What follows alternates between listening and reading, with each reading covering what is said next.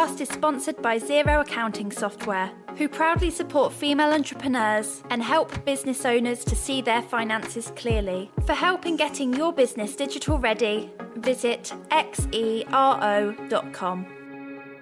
Hello, everybody, and welcome back to the She Can, She Did podcast, aka the podcast in which I, Fiona Grayson, sit down for a chat with female founders in their teens, 20s, and 30s dotted all over the UK and ask them to open up to me about absolutely everything they've been through, both in front of and behind the scenes the good, the bad, and the at times oh so ridiculously challenging to get to where they are with their businesses today. In this week's episode, I paid a visit to BYBI HQ in London to sit down for a chat with the beauty brand's commendable co founders that are Dominika Minarovic and Elsie Rutterford. Having first met at work, the former colleagues' shared interest in wellness led to the market leading blog on all things clean beauty, that is, Clean Beauty Insiders. Clean Beauty Insiders led to a book deal with Penguin in 2017, and soon after, post training in how to formulate and securing a Virgin startup loan each, that is, BYBI was born. The 100% natural, cruelty free, vegan, and sustainable beauty brand that is taking the clean beauty space by storm. Over coffees in their shared office space in London towards the end of last year, the three of us sat down to discuss everything from why, as a young, agile startup, they're not afraid to push back on industry norms, and how that's helped to cement BYBI as a market leader in the clean beauty space. We also discuss what their journey from novice co founders seeking a startup loan to fundraising pros who've gone on to raise SEIS investment and two subsequent rounds of funding from VCs looked like and felt like in reality behind the scenes plus the challenges of managing and sustaining a team who are as passionate about the business as they are, the never ending challenges of managing supply and demand, as well as how they deal with rejection on a daily basis as founders, be it from customers, investors, and or retailers alike, are all topics that come up for discussion too. To say that these two are ambitious is an understatement. With plans to become the leading beauty brand in the market going forward, they are the perfect antidote to the winter blues in my opinion. Should you find yourself lacking motivation and or self-belief wherever you might be listening to this episode from today. As always, I really hope you enjoy it. Right, where should we start? Do you want to just go through what your business is about in your own words and then we'll ramble from there? Sure. Yeah. so I'm Elsie. I'm Dominika. We're the co-founders of BYBI. Um, so BYBI is a natural, vegan, and sustainable skincare brand. We're based here in London. We have been going since August 2017. Prior to that, the two of us were running a content platform called Clean Beauty Insiders. Amazing. So I'm guessing from what, what I gather is that the blog, can we call it that? Yeah. Yeah, that, Yeah. that started the brand. So you kind of laid some groundwork and it went from there. Yes. Let's go back to the beginning then. From like Clean Beauty Insiders, what inspired you both to start that? Yeah, so we were working together, and this was kind of 2014, 2015 when um, wellness and fitness and, and kind of just general healthy living came to the forefront of Instagram and our phones. Um, and we were really kind of enjoying, you know, yeah, taking control over our fitness and really understanding food and what that did for our bodies. And at the same time, you know, we were massive beauty junkies and going out and spending hundreds of pounds on our beauty products. Um, and there was a kind of collision of the two because we were so consumed with, you know, how we were taking care of ourselves, but then were slathering products all over our bodies um, on our biggest organ. And we just literally had no idea what was in it. And I think the roots of Clean Beauty Insiders was all about making your own skincare using a lot of food based ingredients.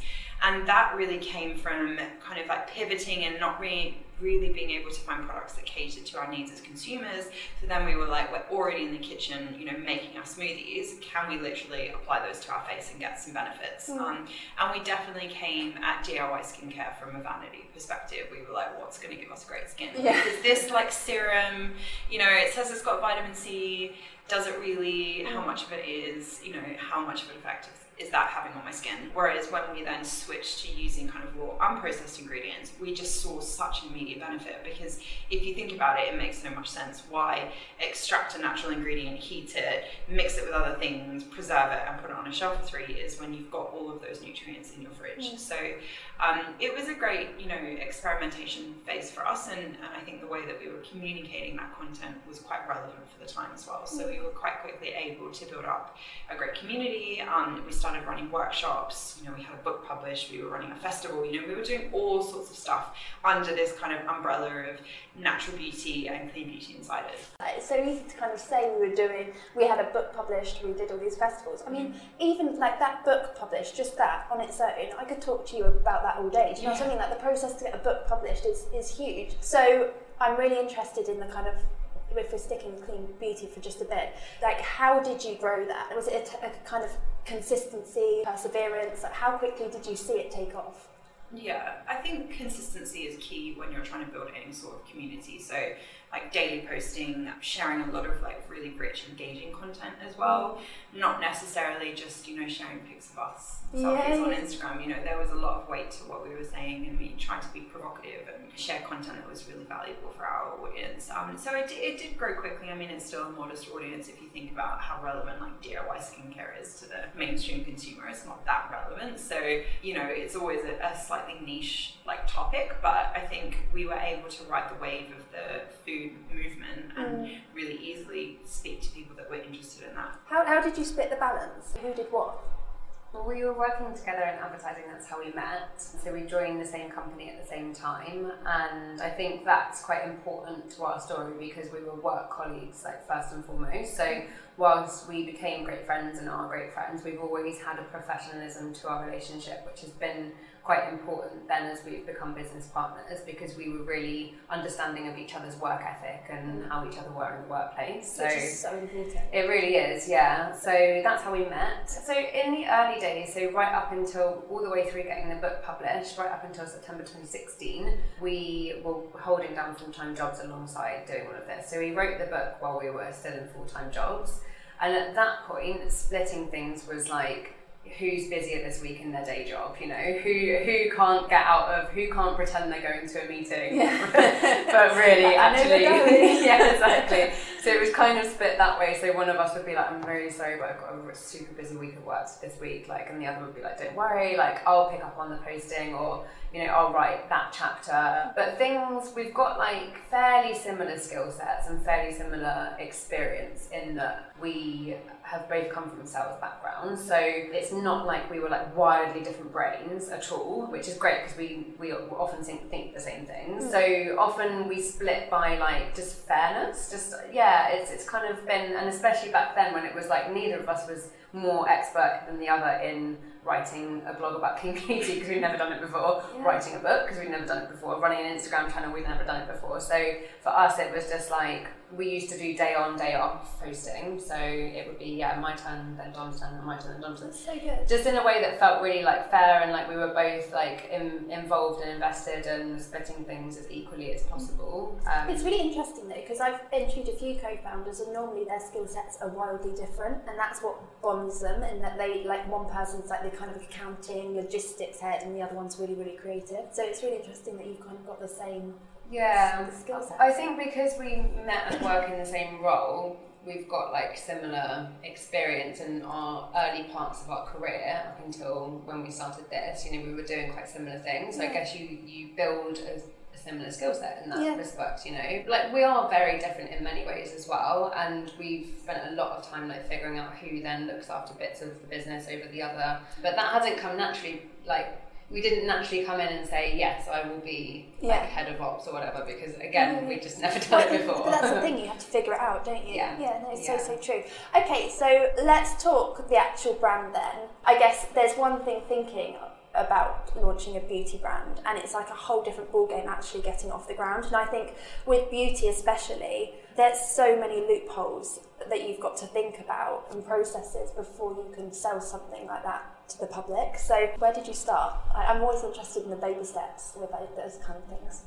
I would say the one advantage that we had prior to launching BYBI was we had been running Clean Beauty insiders for a number of years at that point, and through that process, we learned how to formulate. We learned all about EU regulation. Um, we just we had a base level of understanding that when we came to launch BYBI, we weren't complete novices in mm. terms of we had no idea what it took to create a product and bring it to market. So that is a kind of a unique pool of knowledge that most people wouldn't have before they launch a brand. And what ends up happening is people outsource that straight away and therefore never really gain that knowledge. Whereas, you know, if you said to us, I want to put this product on, we could literally walk you through the steps. And that's quite a unique kind of knowledge pool to have. And what it enables you to do is launch things really quickly. So even now, we still do some small batch manufacturing because we have that knowledge. Mm. Whereas if you go to a founder that has never even been stepped foot in a manufacturing plant, they will just have no idea about the logistics of just creating product and getting it on yeah. shelf. So that was just a by nature of us already having kind of like worked or been immersed in the beauty industry for a number of years, but we had never worked in beauty. You know, we'd never we didn't have jobs at L'Oreal or whatever, and people are really surprised by that. And there's a, there's a dual kind of benefit and difficulty with that in that you know we are quite naive and we were very naive when we started so we would just demand things of people and they would be like you're absolutely mad like that's not the way things go like what but how fast people could do things yeah. you know bending you know reg- not regulation but just pushing things through primarily for speed um, or innovation and most of the time, you know, we got pushback, but where we didn't, we were then changing norms and we were challenging the, the processes that could be quite outdated. Yeah, so, you say that on the website, the fact that it's you're kind of shaking things up. So, in te- let, like, let's roll with that for a bit. What is it? As, because there's so many brands, I guess, right now that are kind of going down this whole ethical business and everything's good for you, you know? what's the word I'm going for? Like, yeah, no, ethical yeah. makes sense. Well, there's, there's the kind of like we play in the natural space, we also play in the sustainable space. Yes, exactly. Um, My mind's on blank. Yeah. but like in, in terms of shaking things up, like how did you go about really getting that message across? So I think where we see ourselves as disrupting or challenging the industry norms probably falls into a, a couple of brackets. So everything we're doing around sustainability, but maybe that's a different point in itself because actually back two years ago it wasn't that wasn't so much. Yeah, um, it's really kind of pushed. Yeah, it has, and it's grown with the brand as well as a value. Um, we were we started out, and sustainability has always been a part of the brand, but actually it's we've become more passionate about it ourselves, and also we've seen a rise in consumer awareness. It's become a you know value that's sort of like grown so that we do a lot with that but i would say around our kind of like NPD process and speed to market so from the outset we spent all of this time in our kitchens and, and our formulation skills sort of went from avocado and olive oil and, and grew you know. We, we started to get experience. We then trained we both trained skincare formulators. And whilst we're not chemists we've got a really clear idea of the types of products that we want to bring to market with BYBI and the types of ingredients that we want to work with. So the traditional way of working with a manufacturing beauty is the brand briefs out the manufacturer. I'd like a face cream um, I'd like it to smell like lavender, I'd like it to be white, and um, I need it for X cost. The manufacturer goes and works on it themselves, they then submit that back to the brand, and the brand sign it off. So the brand typically, whilst they brief, they don't have any input on the formulation, on that feedback process, mm. um, they won't be developing it themselves in any kind of lab. That's typically how it works. So sometimes they don't even own that, and it can be white labeled so other brands can have that exact same lavender cream. That was everything that we were frustrated about within the industry. Yes, it does, and it's just stupid. Like you're just buying the same thing.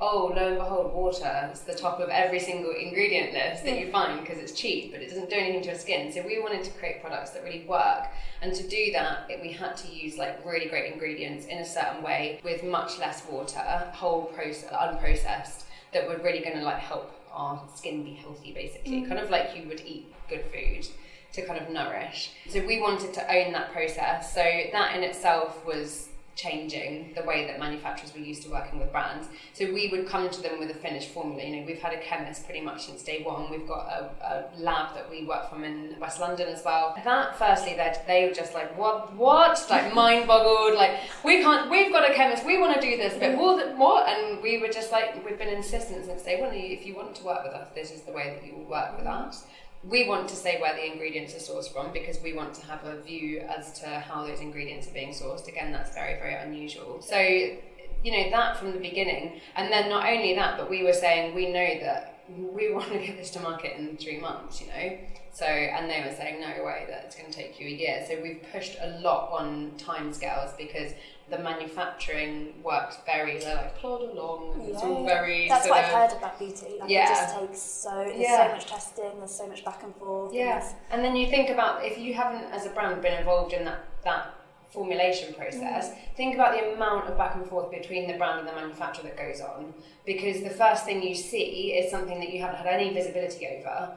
And then it's like, oh, and then that has to be tested with the team because no one's even seen it before, and that takes weeks and weeks and weeks. And then you give it back and you give your feedback, and that takes weeks and weeks. And we just cut all of that by doing it in house. So our chemist formulates everything, the whole team try it. We have a panel of people that try it as well. So so much of that work we can control the timelines over, and we've just like shrunk our our speed to market basically. But that is unusual, and not not many beauty brands work that way. It's amazing. Was that comfortable hats to wear for you both, like pushing back like that, and you you're quite happy? yeah. Sometimes you've just got to, yeah, you have to feel comfortable putting pressure on these guys. Because also, like, all of these industries, I'm sure a lot of other consumer goods are the same. Like, it's just so backward. Mm. And, you know, we're young, agile, innovative startup. Like, we need to be pushing these guys to step up their game a little bit mm. because, you know, hopefully soon we will be quite a significant size that, you know, we'll start to be one of their top customers. And yeah, it's just good that for us to keep challenging the norms. yeah, I love that.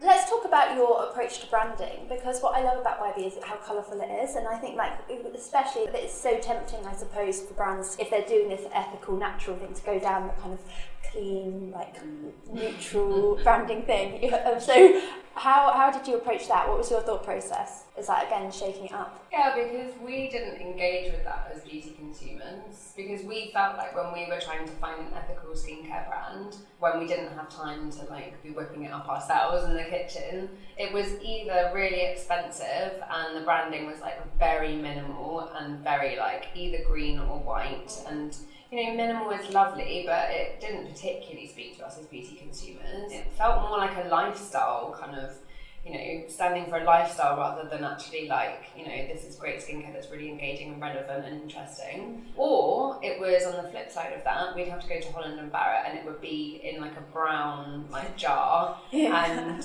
very like nuts and berries we call it, like, you know, like very alternative. Smell earthy. Yeah, exactly. Earthy is the Looks word. and smell And you know that again, like that just you just don't engage with that as a beauty consumer. So we wanted to, to bring something to market that felt fresh and, and vibrant and interesting and, and could when sat on shelf, which has really helped us when we've expanded into retail, could really pop, you Yeah, know. and it really does. yeah, yeah. and just grab that consumer's attention. Yeah. And did you outsource that, or how much how much input did you have in that? Lots. Yeah. Yeah.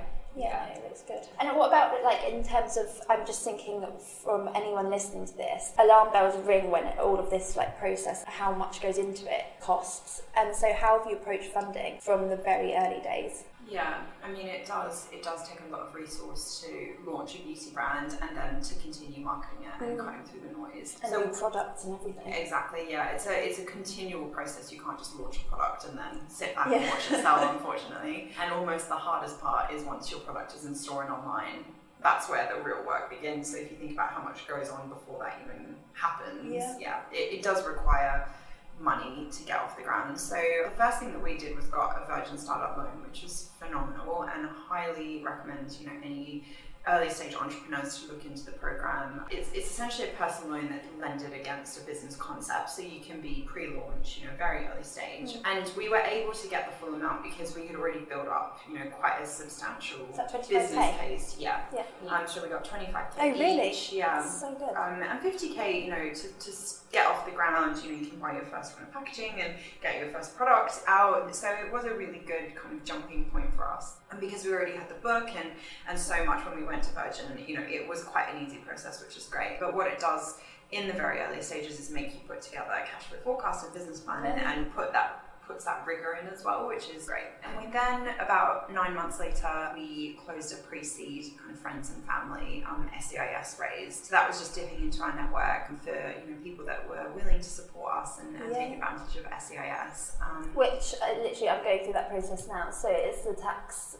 Yes. What's the word I'm going for? Rebate, Um, yeah, yeah. yeah, yeah. So kind of for investors, it's such an attractive proposal, isn't it? Yeah, definitely. And 150k, you know, it's a lot of money, but you can make that up quite quickly if you, know if you have a pool of people that will give you 10, 20k, and then that starts to accumulate. So that was really the, the point where we kind of launched Ivy. I would say prior to that, it was still very kind of like pre-launch, working through the branding, speaking to retailers, and at that point when we closed that pre-seed round, it was like okay, let's Game on. yeah, Yeah, yeah, yeah. let's start to floor it a little bit. I Um, love that. Was it that kind of uh, uh, going to friends and family? How comfortable was that? And in terms of working out what, what you're willing to, like percentages to give away, it's so easy to kind of talk about funding, but like actually the reality, there's a lot to think about, isn't there? So how did you approach that? Yeah, I think, you know, back then, so we've subsequently gone through two more rounds of funding. Um, so we've just kind of closed a bridge and we'll go into our Series A next year. So the sums of money that we're raising are much larger and we're much more comfortable operating in the space of finance now. You know, we can talk the talk, we've met. Because it's so alien at the beginning. yeah, right? it is, especially if you don't come from that background. But actually, the friends and family round kind of eases you in. If you are going to put yourself on a path of equity fundraising, which is kind of what we identified we would do early on, then you know you do need to be comfortable with meeting investors and understanding the kind of ins and outs. And the friends and family round sort of eases you into that because you have a bit of exposure, but the people that you're speaking to aren't speaking the, too much of jar- the, Yeah. the jargon. so Everyone's it's like nodding along, pretending they know what they're Yeah. Yeah, exactly. so that helps a little bit. You know, back then, and when you're in, we're pretty, you know, pre-launch really. When you're in that stage, your valuation will dictate how much you give away, and valuation is very finger in the air. Yeah. So we just said how much do we want to give away, and then worked out our valuation on that, which Yeah. isn't like the maths and science That's behind how it's done later it's on. bull though. Like you try and type in how do you value, Yeah. and it's like everyone has a different idea, so it is finger in the air, hundred Yeah, definitely. And it's not until actually much later on when they start looking at multiple of revenue, you can still kind of wing it as like this is the dream, this is the forecast, and buy into that and value us on that sort of thing. Yeah. Which yeah, we, we did. So that's how we navigated that. We're both from sales backgrounds, so negotiation isn't alien to us, which is Yeah. a useful skill to have. And then whoever kind of puts themselves forward to lead that round, which is typically what will happen. The person putting in the most will then say, "I'll kind of work with you on your term sheet or whatever." So you, you probably have like a leader of that that group of people, um, and you negotiate with them. And then once you've got your valuation sorted with them, you understand how much you're giving away, and then that kind of filters down to everybody else. So again, if they're nice. And if they're like a friends and family, and that process is a little bit easier, than, you know we then when we got further down the line in our funding, the, it wasn't a person leading our round anymore; it was a VC. So then that becomes a bit more kind of professional. Nothing more scary. yeah. You celebrate? Like, what did it feel like when you had that money in, in the bank? We never really have, have we? You know what? By the time the money lands, You're just over it. You've already spent it, to be honest. So it doesn't have the sweet relief that you would Yeah. imagine. Unfortunately, it's quite. It's often quite a painful process Yeah. and takes much longer. And the final stages normally take the longest. Mm. They're like just the herding of the cats together and Yeah, sign the paper. transfer. It's not a particularly enjoyable process, but does get easier the more rounds that you do, and, and the more people look at your kind of cap table and your investors, and the more they follow on, the more kind of investment is all about people follow people. Yeah, and if yeah. you've got great investors that you know show support for the business, it's much easier to then recruit more. Yeah. Whereas as a pre pre launch, you know, unknown brand, more challenging. Yeah. This podcast is sponsored by Xero Accounting Software, who proudly support female entrepreneurs and help business owners to see their finances clearly. For help in getting your business digital ready, visit xero.com. You, you mentioned that obviously once the products are actually on the shelf, that's when the hard work begins. Let's talk challenges because that's the bit that I'm always most interested in. What have you found to be the hardest part of this process so far, and how have those challenges evolved from like day one to where you are now? I would say a challenge that we constantly face is supply and demand, managing that. So having too much of you know products that people don't want, and then not enough of the ones that they do, and that is I don't think a, a problem that ever really goes away. You know, we speak to much larger companies and supply and balancing supply and demand is, is really, really challenging because the, the nature of beauty is things can catch fire and pick up so quickly you know, without you being able to really forecast for that. And there are just minimum times for getting product, you know, produced and, and on shelf. So that I think that's been a constant struggle for us and obviously not having any sort of background in beauty, like being able to forecast for stock and and being able to manage that is quite challenging. And then in terms of kind of being out in the wild, I would say that that's where you start to lose a little bit of control. So therefore, it's not you don't always know what to do. It's like, you know, the products look great, they're on shelf, we're kind of building brand awareness, everyone loves the brand, and then it's like and it's not selling. And you don't you don't you can't really find out why unless you're literally standing there speaking to customers saying, Why aren't you picking this up or why are you buying it? Just buy it. so it's you know, it's great to have support from retailers, and we've always been fortunate being able to play that game quite well, coming from sales. You know, I mean, ASOS, Sephora, they're like massive, yeah. massive names. It's yeah, so they're, they're great, and they're brand builders, and they give us you know, huge amounts of credibility as a young brand. But yeah, it's not easy. It's not easy. Online, how do people find you? How do people even know where I'm on ASOS? You know, yeah. in store, so much competition, so much noise. How does someone gravitate towards us versus you know some of the other great brands that are literally positioned around us? Yeah. So it's it's a bit of a kind of like science and art at the same time, um, and something that we're definitely still figuring out. Mm. And do you try and like kind of detach yourself from it, or do you take it personally? Do you know what I mean? If products aren't selling, you put everything into them. You kind of have to learn not to take it personally. Yeah, that is challenging, but I think when things are going wrong, if you make mistakes, like what we've learned, I think one of the most valuable things you can do if you're starting a business is learn how to learn from your mistakes mm. and yeah, try not to take things personally. Actually, think, okay, this is a great chance for us to you know, understand more around what our consumer really wants by having a look at what they're not buying of ours, you know, or understanding where she is or how relevant our brand is to her. So I think, yeah, we, I don't know, we get rejections like left, right, and centre the whole time, you know, whether that be in the form of a, a product being a slow mover or a retailer saying no to us or an investor like pulling out at the last minute, you know, it, mm. it happens daily. Yeah. Um, you have to be resilient and you have to be able to pick yourself up and shake yourself off and, and move on. And most importantly,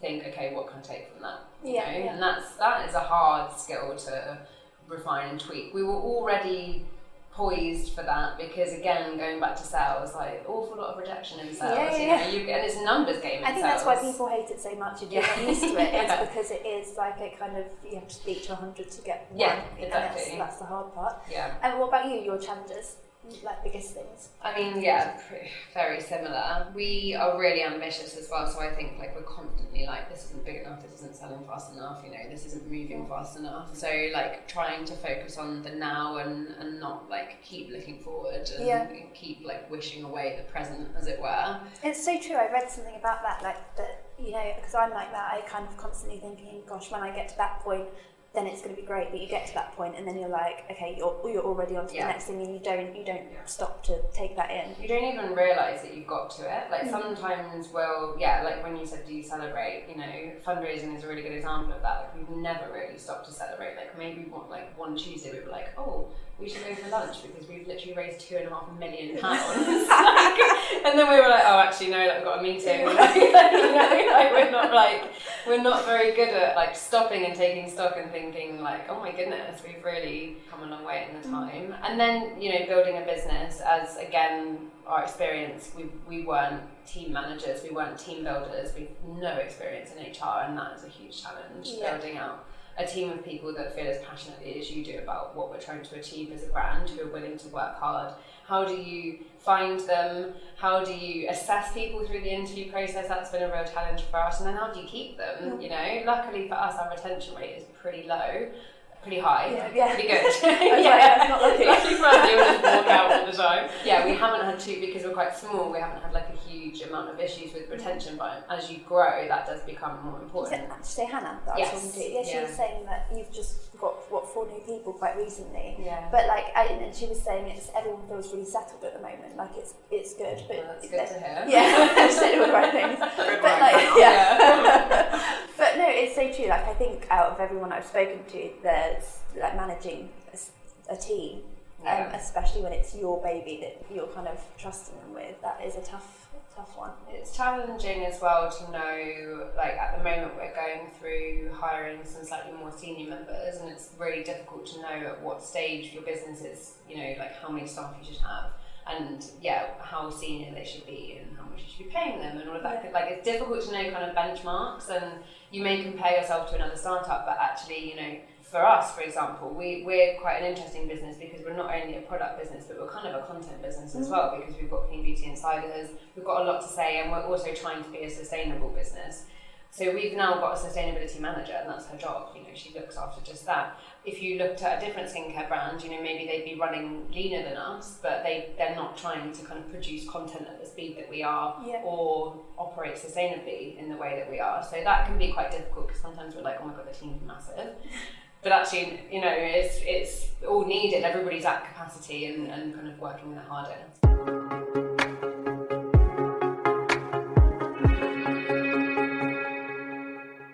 Do you make sure that you're both looking after yourself throughout all of this? Given the growth that you're going through and the pressure on your shoulders with you've raised two and a half million, it's quite a lot like to, of people to answer to all of that. I'm like, I don't want to, you know, keep hammering it. Stressing us out.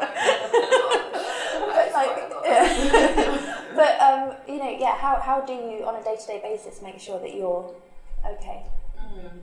I mean, we probably don't take good enough care of ourselves. I mean, I just think the obvious things like taking time out, spending time with friends and family, trying not to think about work, exercising, you know, I think all of those things play a massive part in maintaining, you know, your wellness and keeping your stress levels down. But I don't think that there's anything like massively conscious that we do. I think we're fairly healthy, Yeah. luckily as well. I think I was thinking the other day, you know, if one of us, you know, that you meet some people that just can't seem to get on top of their immunity and they're quite constantly Yeah. ill. Like we're actually quite robust. Like we do tons of traveling. Um, you know, we work long hours, high pressure, a lot of stress. We rarely get ill, which I think is, Yeah. is a testament to our durability as well. Yeah, but I think exercise is like a Yeah, definitely. And we eat well as well. Like Yeah. we're both veggies. Like we, yeah, we're, we're pretty balanced. I think like across like a, a lot of our lives. But mm. yeah, we we like it when we're traveling, for example. Like we're not like dining out on like you know pizza every night. And we'll Yeah. be the ones that are like seeking out the Buddha bowls in, Yeah. the, in the local like vegan restaurant or whatever. So I think that kind of helps. How much travelling are you talking? Yeah, it's quite a lot at the moment because we found that as founders, you know, at the moment we're the best people to sell the brand. So whether it be launching into Sephora or going to pitch to like a big retailer, we're trying to balance that at the moment with sustainability, obviously. Um, really, really aware of our carbon footprint with that, but that that's a kind of like tricky one for us because ultimately we want to be a global brand which in itself like a global sustainable brand like is that a juxtaposition like potentially yes but in our eyes if we can be introducing better practices to the entire world when it comes to beauty mm. then you know we're doing better than just continuing on with the way things and I also think like there's nothing wrong with you can you can be both. What's that amazing quote that goes around where it's like you can be vegan but homophobic, and you can do this Yeah. and, but be this person. It's Yeah. like you know if you're going global but you're still doing it in a sustainable way, then you're Yeah. allowed to catch a plane, in my opinion. yeah, we obviously offset everything Yeah, as well, um, and we'll try and do it in like a mindful way. Like if we Yeah. go somewhere, we are crammed. Our schedule is like Yeah. absolutely back to back because it's like we're not just yeah we're, we're not doing this lightly. Like Yeah. we need to make sure we then go and spread our message to as many people as possible when we're in like New York or whatever. Yeah, so I love yeah. that. And very quickly, like in terms of your relationship together, your relationship with friends and family, how has it evolved throughout this whole process? And have you seen any relationships evolve for the better or worse as you've got more successful and the company's taken off? Yeah, I think we're really lucky in that friends and family are hugely supportive of us. I mean, Elsie just got married, and I think I I got spied that and your dress was insane. um, and So you you know, god, so supportive. Amazing what you guys are doing. Like I think people really rally behind people trying to do something Mm. and be successful. So I think we've been really lucky in that you know we're both married, but our partners are hugely supportive of us and family, and and that feels great as well. Like you know having that backing and and doing it for not just yourself but people that can benefit around you as well, which is great. I mean, it's not easy juggling a big business and and friends and you know relationships and all that. But again, I think if you just if you don't overthink it, as you Yeah. um, said, and you just allocate time, prioritize, um, and the time that you are away from the business is really quality time. You know, we haven't run into massive issues. Um, So good. So yeah, it definitely helps that there's two of us. So, for example, holidays. As a sole founder, I mean, I can't even imagine how you would go away mm. because you know, even when I'm on a holiday, like the temptation just to dive in and just check is like, oh, it's you're just itching to do it. So having, you know, another founder there, mm. And do you? Do you check?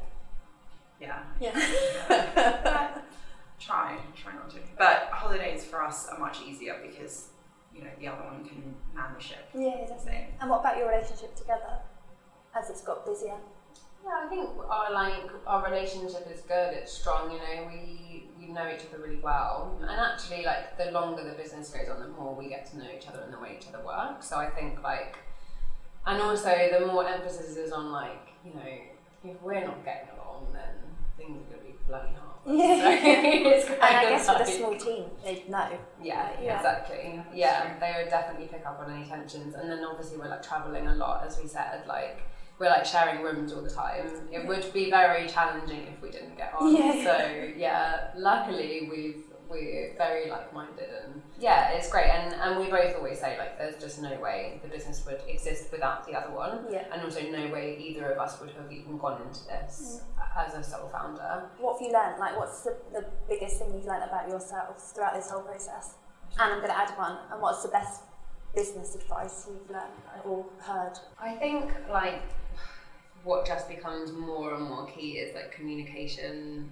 As we've grown a team, any like problems that we've seen within the team or had, any yeah, just generally like between the two of us and the team, like it's always solved with communication, mm-hmm. and you've just got to like be confident in being happy to communicate and encourage your team to do that as well, and not let things you know, openly say something, not let things kind of fester. Because with a business like ours, the nature of our business moves very, very quickly. So we need people to be in the mindset of like constantly like learning and moving on and learning and moving on and not sat like dwelling on something, you know. So I think that's just become more and more prevalent as as we've grown and, and as we have like a team of people who, yeah, we kind of trying to keep happy across the board. Yeah. I don't know. Best business advice. I think we've pro- we've kind of like touched on a lot of it in that just like resilience, Yeah. um, perseverance, and don't take things personally. And you've got to just go in it with like you're gonna fail like regularly, like daily. There will be failures, and they're actually great. You've just got to learn from them. Yeah. You know, it's it's kind of like as long as you're crystal clear on what your end goal is, Yeah. like you've just got to take each day, like each It's swing. like that wiggly line thing that you always see on Instagram, Yeah. you know, like to get there, you've got to go Yeah. through the zigzag. No, it's so, so true. Okay, rounding up then, going forward, where do you want this business to be in five, ten years' time? No, go five, five years' time. I mean, we're hugely ambitious about the potential of BYBI because we feel like it's a really relevant product to an audience that really wants more sustainable skincare at an affordable price as well. But I think the urgency that we have around scaling the brand really quickly is is the times are ticking on our planet as well. And if we can start to knock off you know, other brands from the shelves and start to be the leader in sustainable beauty um, or beauty generally, you know, we're just doing our planet and our industry a service there. So um, we're, you know, incredibly ambitious. Within five years, we would definitely want to be the leading sustainable beauty brand. We want to be a household name um, because we're balancing great products with great ethics, and I think that is the dream combo and really the fundamental combo you should have if you're launching a brand in 2019. Yeah. Um, so yeah, we, we want to scale quickly and we will continue our funding cycles and we'll continue our rapid growth until yeah we feel like we're a global brand that's that's well known. Love that. Anything to add? No? She said it all. You good? okay, um, I always end with some statements, so I'll start, you finish. Being my own boss means. Not having as much fun, fun as you would think. Yeah. if it's not quite going to plan, my advice would be to Stop, take a breath, move on. Love that. If I had to describe myself as a businesswoman, I'd say that I am. Badass. Tenacious? Mm-hmm. Yeah. If I could go back to day one of my business, I'd tell myself. It's gonna be alright. Little pat on the back. um, Brace and- yourself. Yeah. Hold on tight. yeah, yeah, just a bit. And very lastly, um, you kind of just said it. I want my legacy to be that. Be a household name. Yeah, I love that. Thank you so much. Thank you. It's good. Thank you for listening to She Can, She Did. If you fancy being a complete star and doing your good deed for the day, please feel free to rate, review, and subscribe on iTunes to give the She Can, She Did series a little boost and help others to find it. You can also attend the Midweek Mingles, the She Can, She Did event series for female founders and aspiring female business owners, featuring a whole lot of business inspiration and the all important G&Ts in equal measure. For more information and to book your ticket, head to www.shecanshedid.com. I would love to see you there.